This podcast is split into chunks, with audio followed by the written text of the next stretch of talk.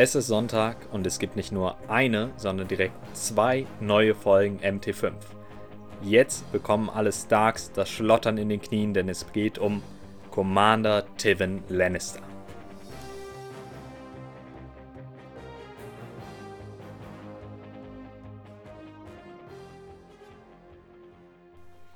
Ja, hallo. Wer die letzten Folgen von dem Podcast schon gehört hat, der weiß bestimmt, dass Marcel hier redet. Und den anderen, die ein bisschen über mich erfahren wollen und äh, noch nicht die erste Folge gehört haben, empfehle ich nochmal die erste Folge zu hören. Äh, da stelle ich mich ein bisschen vor und erzähle ein bisschen was zu mir. Jetzt aber direkt zum Thema der Folge. Wir fangen mit einer neuen Kategorie an, nämlich Commander-Leitfäden. Da werde ich mir immer einen Commander rauspicken. Heute ist das ein Lannister-Commander, da ich ja zeitgleich den Einsteiger-Leitfaden zu den Starks hochlade. Und ich gehe dann immer mal die Fähigkeiten und die Taktikkarten von dem Commander durch, überlege dann, in was für eine Armee wir den einbinden können, also welche Kampfeinheiten und Nicht-Kampfeinheiten gut dazu passen, mache vielleicht noch einen Listenvorschlag und äh, gegebenenfalls führe ich an, welche Szenarien gut zu dem Commander passen und welche nicht so. Wie gesagt, heute Lannister, und ich habe mir gedacht, mit wem könnten wir eher anfangen als mit dem Oberhaupt der Lannister-Familie, mit Tywin Lannister. Tywin Lannister ist ein Infanterie-Attachment, das heißt, der wird dann in eine Infanterieeinheit dazugestellt, und er hat die folgenden Fähigkeiten: Fear of the Lion, when Tywin's unit activates, one enemy in long range becomes weakened. Das heißt, wenn die Einheit aktiviert wird, kann man eine gegnerische Einheit in äh, langer Reichweite, also zwölf Zoll, bestimmen, und die bekommt die Geschwächt-Kondition. Außerdem hat er Lannister Supremacy, das kennen wir schon von den Lannister Guards. Wenn jemand die Einheit, in der Tywin ist, angreift und die Einheit den Paniktest besteht, muss danach der ähm, Angreifer einen Paniktest mit minus zwei machen. Als nächstes gucken wir uns jetzt die Taktikkarten an.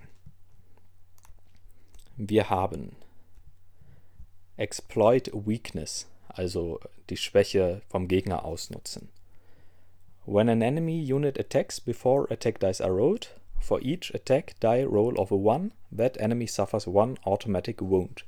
If you expand a weakened token to force the enemy to reroll, they also suffer plus two additional wounds.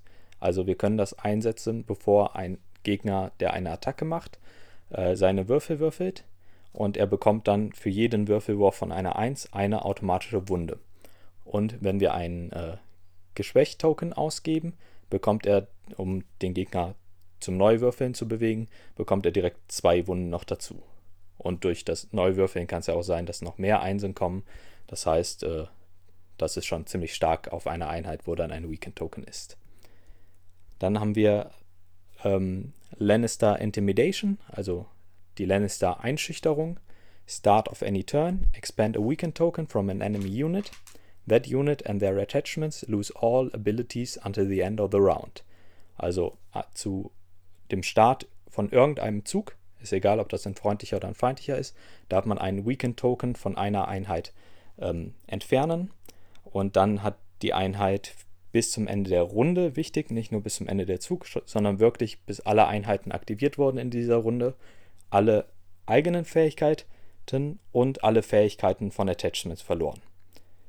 Das Einzige, was sie nicht verlieren, sind Innate Abilities, also die mit einem Herzen dran, aber sonst ist das quasi so, als wäre die äh, Karte rechts komplett blank. Auch sehr stark, vor allem gegen äh, Einheiten, die sehr auf Fähigkeiten setzen oder starke äh, Attachments haben. Und ähm, ja, die Kosten sind halt ein Weakened Token, das heißt, ähm, bei so Nahkampffähigkeiten muss man sich dann immer überlegen, ob es jetzt besser ist, dass man den Weakened Token auf der Einheit hat, oder ob es besser ist, dass sie die ähm, Fähigkeiten verlieren. Wir kommen dann zur letzten Karte, nämlich The Lion's Wrath, also der Zorn des Löwen. Start of a friendly turn, one enemy combat unit becomes weakened. Until the end of the round, all weakened enemies suffers minus one of their movement and trigger a disorderly charge on rolls of one or two. Das heißt, wieder am Zug, Anfang eines Zuges, aber nur eines freundlichen Zuges. Dann kann man einer äh, feindlichen Kampfeinheit ein Geschwächt-Token geben und bis zum Ende der Runde bekommen alle geschwächten äh, Einheiten minus eins auf ihrem Bewegungswert und ein Disorderly Charge auf äh, Würfen von eins und zwei statt nur auf der eins für die, ähm, die Charge Distance, also die Reichweite für ihren Angriff. Das ist besonders stark ähm, so in den ersten Engage-Runden, wenn man äh, schon vielleicht in der ersten Runde ein paar Weekend Token gelegt hat, dann ähm, in der zweiten Runde äh, mit Tywin relativ früh aktiviert hat, vielleicht noch eingelegt hat und ähm, dann eben alle Gegner diesen minus eins auf den Bewegungswert bekommen und dadurch dann direkt schon ein Sechstel höhere Chance ist, dass sie vielleicht auch einen Charge verpatzen, äh, was dann ziemlich stark ist, weil man einerseits einen Paniktest machen muss, der Gegner, und äh, man dann vielleicht mit der eigenen Einheit reinchargen kann. Oder zumindest äh, erhöht man die Chance auf einen Disorderly Charge, also einen, ja, ich weiß nicht genau, wie das im Deutschen übersetzt ist, einen ungeordneten Angriff ähm, von ein Sechstel nur, sonst ist das nur bei einer eins, auf ein Drittel und verwehrt dann dem Gegner Rerolls oder dass er Taktikkarten noch spielen darf für diese Aktion. Okay, das heißt, insgesamt haben wir zwei Karten, die ähm, mit geschwächten Einheiten arbeiten. Einmal einen Token wegnehmen, damit sie die Fähigkeiten verlieren, und einmal Wunden dafür geben, dass wir ähm, den Weakened Token benutzen oder auch nicht. Und wir haben eine Karte, die uns noch eine Einheit Weakened werden lässt und dann allen Einheiten, die Weakened sind, äh, ein bisschen Mali geben. Das heißt, der ist sehr auf eine Fähigkeit, äh, der ist sehr auf diese Kontrolle mit den Token spezialisiert. Jetzt können wir uns überlegen, wo tun wir am besten den Tywin rein? Da der ja keine offensiven Fähigkeiten hat, sondern eher möglichst lange auf dem Feld sein möchte, um die, den Weekend Token jede Runde verteilen zu können, würde ich den in eine defensive Einheit reintun. Bei den Lannistern sind das momentan so auf jeden Fall die Guards und äh, auch noch die Halberdiere, da die noch so ein bisschen diesen Schutz haben, gerade wenn man die in die Mitte des Schlachtfelds stellt und flankiert mit äh, eigenen Einheiten, dann sind die von den Flanken geschützt und dann will der Gegner die vielleicht eher weniger angreifen, da die dann ja ihren freien Angriff bekommen, wenn sie in der Front angegriffen werden. Ähm, Guards haben den besten Verteidigungswert bei den Lannistern, aber in die will man ja eigentlich immer einen Guard-Captain reinstellen, damit die ihre Lannister Supremacy triggern können. Und das ist auch noch der Punkt. Tywin hat ja auch die Sonderregel Lannister Supremacy, aber Sonderregeln mit gleichen Namen addieren sich nicht. Das heißt, entweder man hat die Sonderregel oder man hat sie nicht. Und die Guards haben sie halt schon. Das heißt, wenn man Tywin da reinsteckt, ist quasi die Hälfte der Fähigkeit schon äh, verschwendet. Deswegen kann man den vielleicht eher in Halberdiere reinstecken. Die bekommen dann Lannister Supremacy. Die haben zwar nur einen Moralwert von sieben, aber das sind immer noch so um die sechzig Prozent, die man bestehen sollte. Und dann bekommen die auch noch ein bisschen Schadensoutput über die Moral, die sie sonst nicht haben. Demnächst kommt aber noch eine viel bessere Wahl für den Tywin. Und zwar die Warrior Sons. Das heißt, ähm, die gläubigen Fanatiker, äh, hauptsächlich Ritter, die in diesen Orden eintreten, ähm, und sich dem Glauben verschreiben. Ich werde dazu auch noch eine Vorstellungsfolge machen. Wichtig hier ist, die haben einen guten Verteidigungswert von vier plus, den man sogar noch auf drei plus erhöhen kann.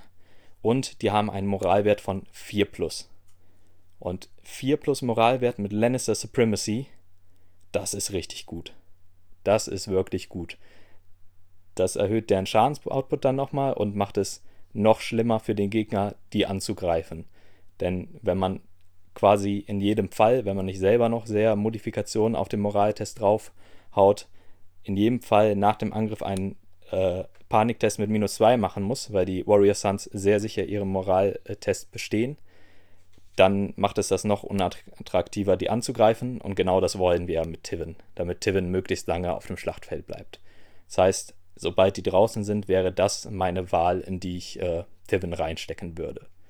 Eine andere Einheit, die auch bald rauskommt und eventuell auch für Tywin was ist, ähm, die ein bisschen günstiger ist, nur sechs Punkte, die Warrior Sons kosten schon direkt acht Punkte, ist die Bolton Blackguard. Die haben auch einen Verteidigungswert von drei plus und die Fähigkeit, dass wenn ein Gegner eine Attacke gegen sie macht, eine Nahkampfattacke, da muss er erstmal einen Paniktest machen. Das heißt, wir haben auch wieder, machen es unattraktiv für den Gegner, sie anzugreifen. Die haben auch äh, einen Moralwert von sechs plus, was okay ist. Das heißt, man kann auch relativ oft dann Lannister Supremacy triggern. Das heißt, wenn ein Gegner ihn angreift, muss man erst am Anfang einen Paniktest machen und dann am Ende in vielen Fällen nochmal einen Paniktest mit minus zwei. Wenn wir dann noch Cersei dazu spielen und auf Einheiten legen, die die Einheit eventuell angreifen würden, dann äh, muss der Gegner sich das schon genau überlegen. Also das wären so meine vier Einheiten, wo Tywin gut reinpassen könnte, mit äh, einem großen Unterstreichen von den Warrior Sons. Jetzt ist die Frage, welche Einheiten stellen wir in der Armee dazu? Tywin ist ja wie gesagt eher so defensiv.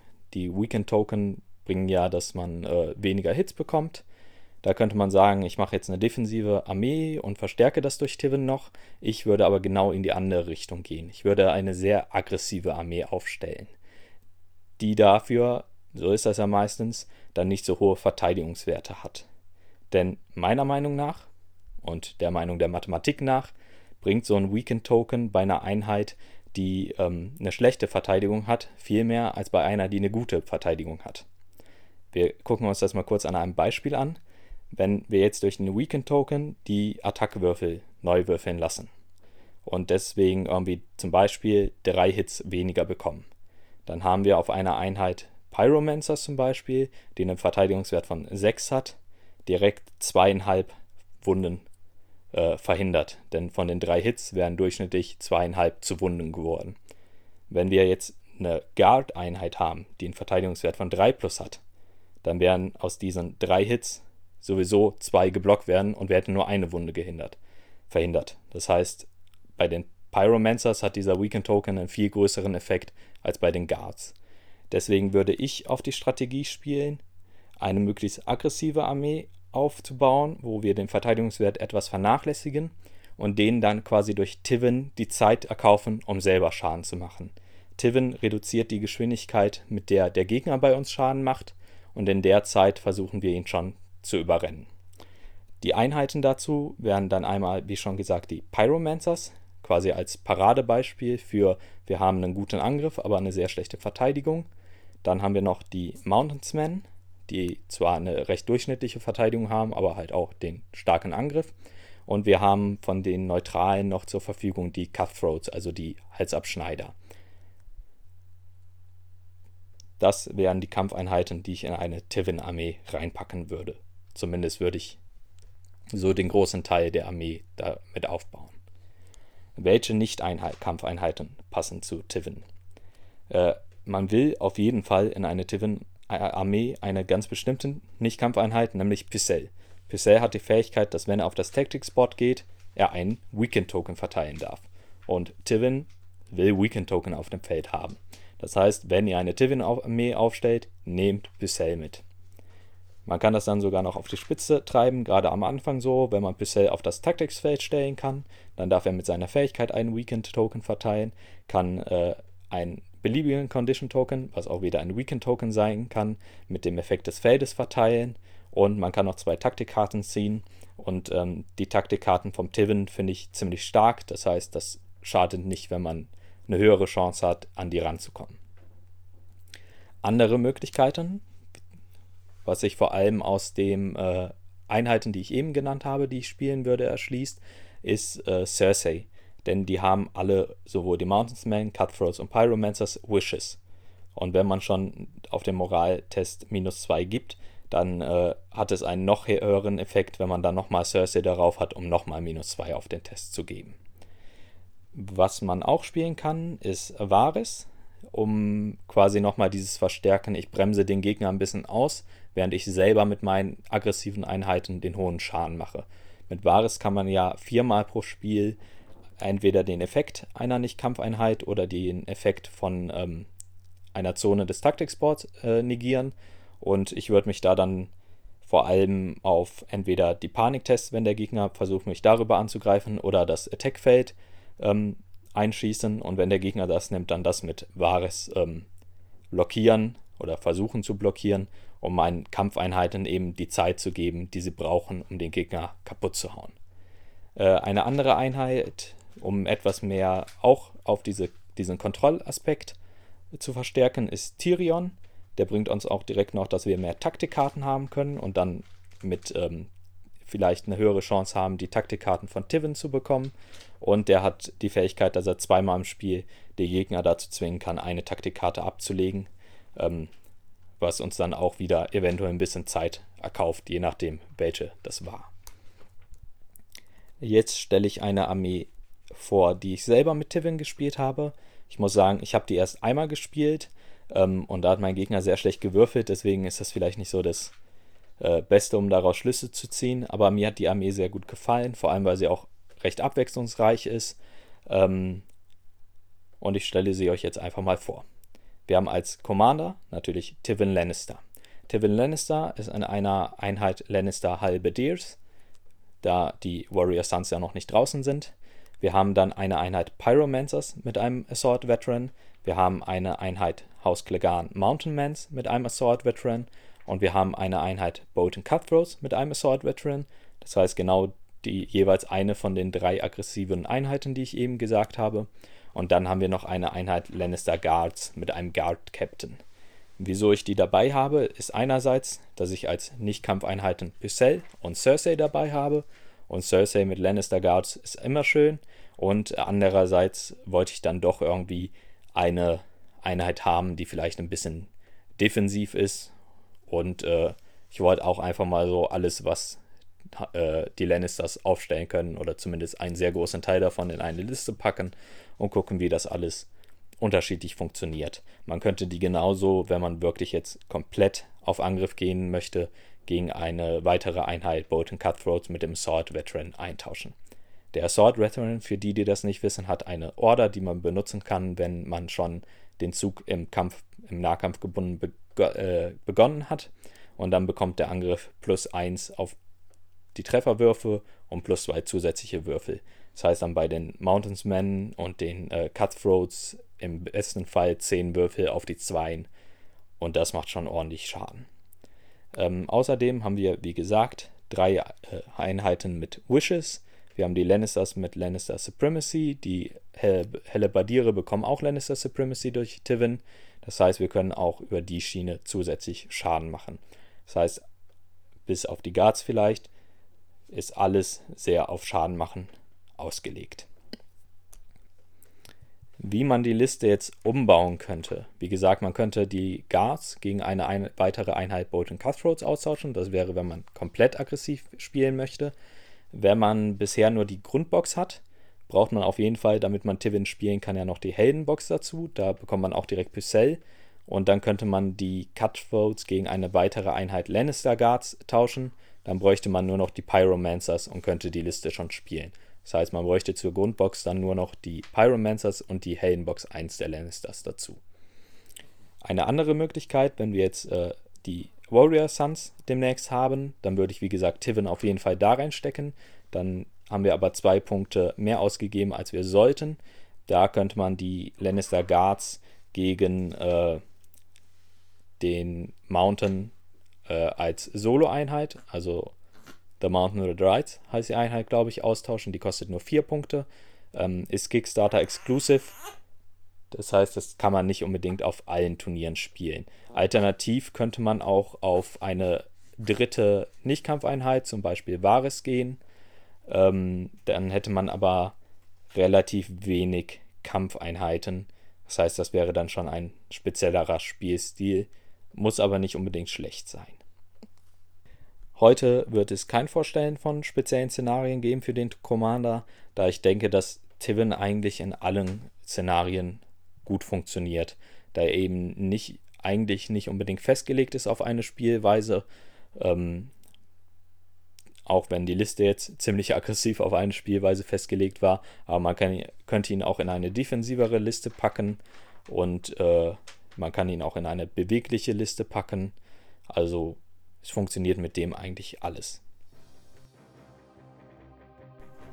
Ja, das war die Folge zu Tywin Lannister. Ich hoffe, ich konnte euch ein paar Denkanstöße geben. Wenn ihr das Ganze genauso seht wie ich oder auch ganz anders, dann kommentiert da, wo ich das geteilt habe oder direkt unter dem Beitrag. Und mich würde interessieren, was für Listen stellt ihr um Tywin auf? Das müssen keine vierzig-Punkte-Listen sein, wie bei mir jetzt. Das können auch dreißig, fünftig oder wie ihr wollt sein. Kommentiert. Und über Feedback dazu, was ihr von diesem Commander-Leitfaden-Format haltet, würde ich mich auch drüber freuen. Bis zum nächsten Mal.